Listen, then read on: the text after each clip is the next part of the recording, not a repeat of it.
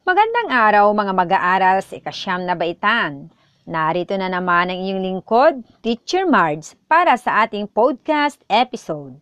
Naway, nariyan uli kayo para subaybayan ang ating programa sa kabila ng pandemya, hindi tayo dapat mawalan ng pag-asa. Handa na ba kayo?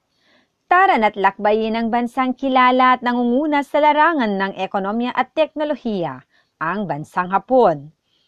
Ngunit sa kabila ng pagiging progresibo nito, napapanatili pa rin nito ang sinaunang kultura gaya ng tanka at haiko. Ang tanka at haiko ay ilang anyo ng tula na pinahahalagahan ng panitikang Hapon.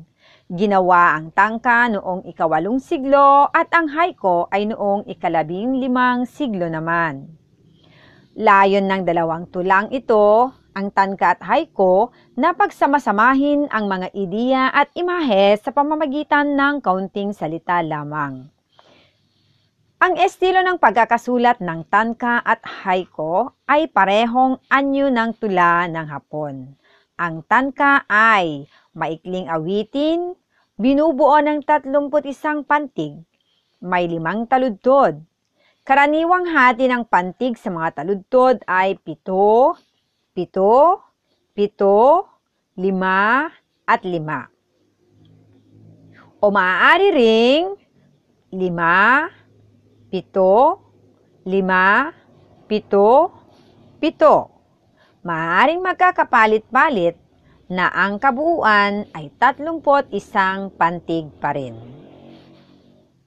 Narito ang isang halimbawa. May pamagat na katapusan ng aking paglalakbay ni Oshikuchi Michoni na isinalin sa Filipino ni M.O. Jackson.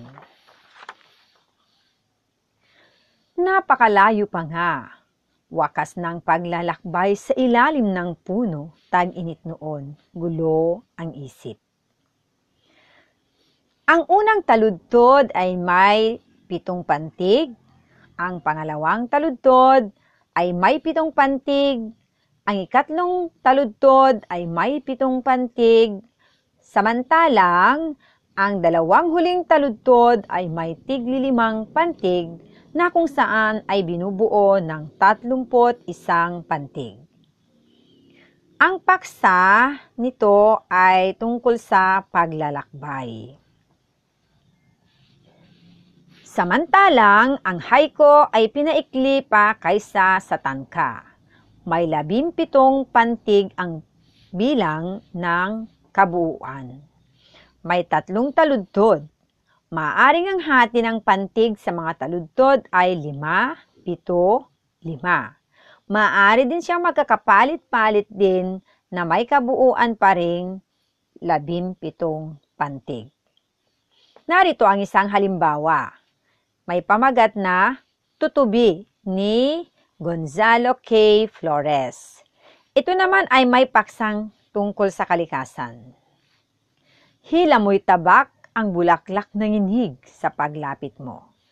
Nagtataglay siya ng labimpitong pantig kung saan ang unang taludtod ay may limang pantig, ang pangalawang taludtod ay may pitong pantig at ang huling taludtod ay may limang pantig.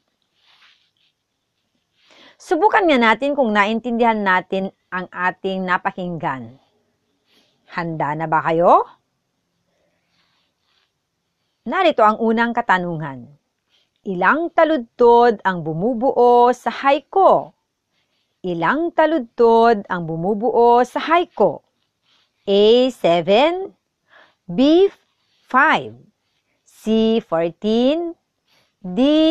3 Kung ang inyong sagot ay letrang D, kayo ay may tamang sagot.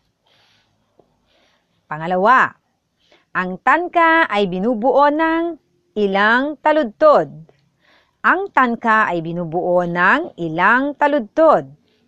A7, B3, C5, D31. Sagot? Letrang C, 5. Ang sunod, ang tanka ay binubuo ng ilang pantig. Ang tanka ay binubuo ng ilang pantig? A. 7 B. 21 C. 31 and D. 15 Ang sagot, letrang C. 31 o 31 Sunod, ang haiko ay binubuo ng ilang pantig. Ang haiko ay binubuo ng ilang pantig. A. 7 B. 31 C. 14 and D. 17 Ang sagot, letrang D. 17 Panglima, ang tanka at haiko ay parehong anyo ng blank ng hapon. Ang tanka at haiko ay parehong anyo ng blank ng hapon. A. Maikling kwento. B. Nobela. C. Tula. At D. Dula. Kung ang inyong sagot ay letrang C, kayo ay may tamang sagot.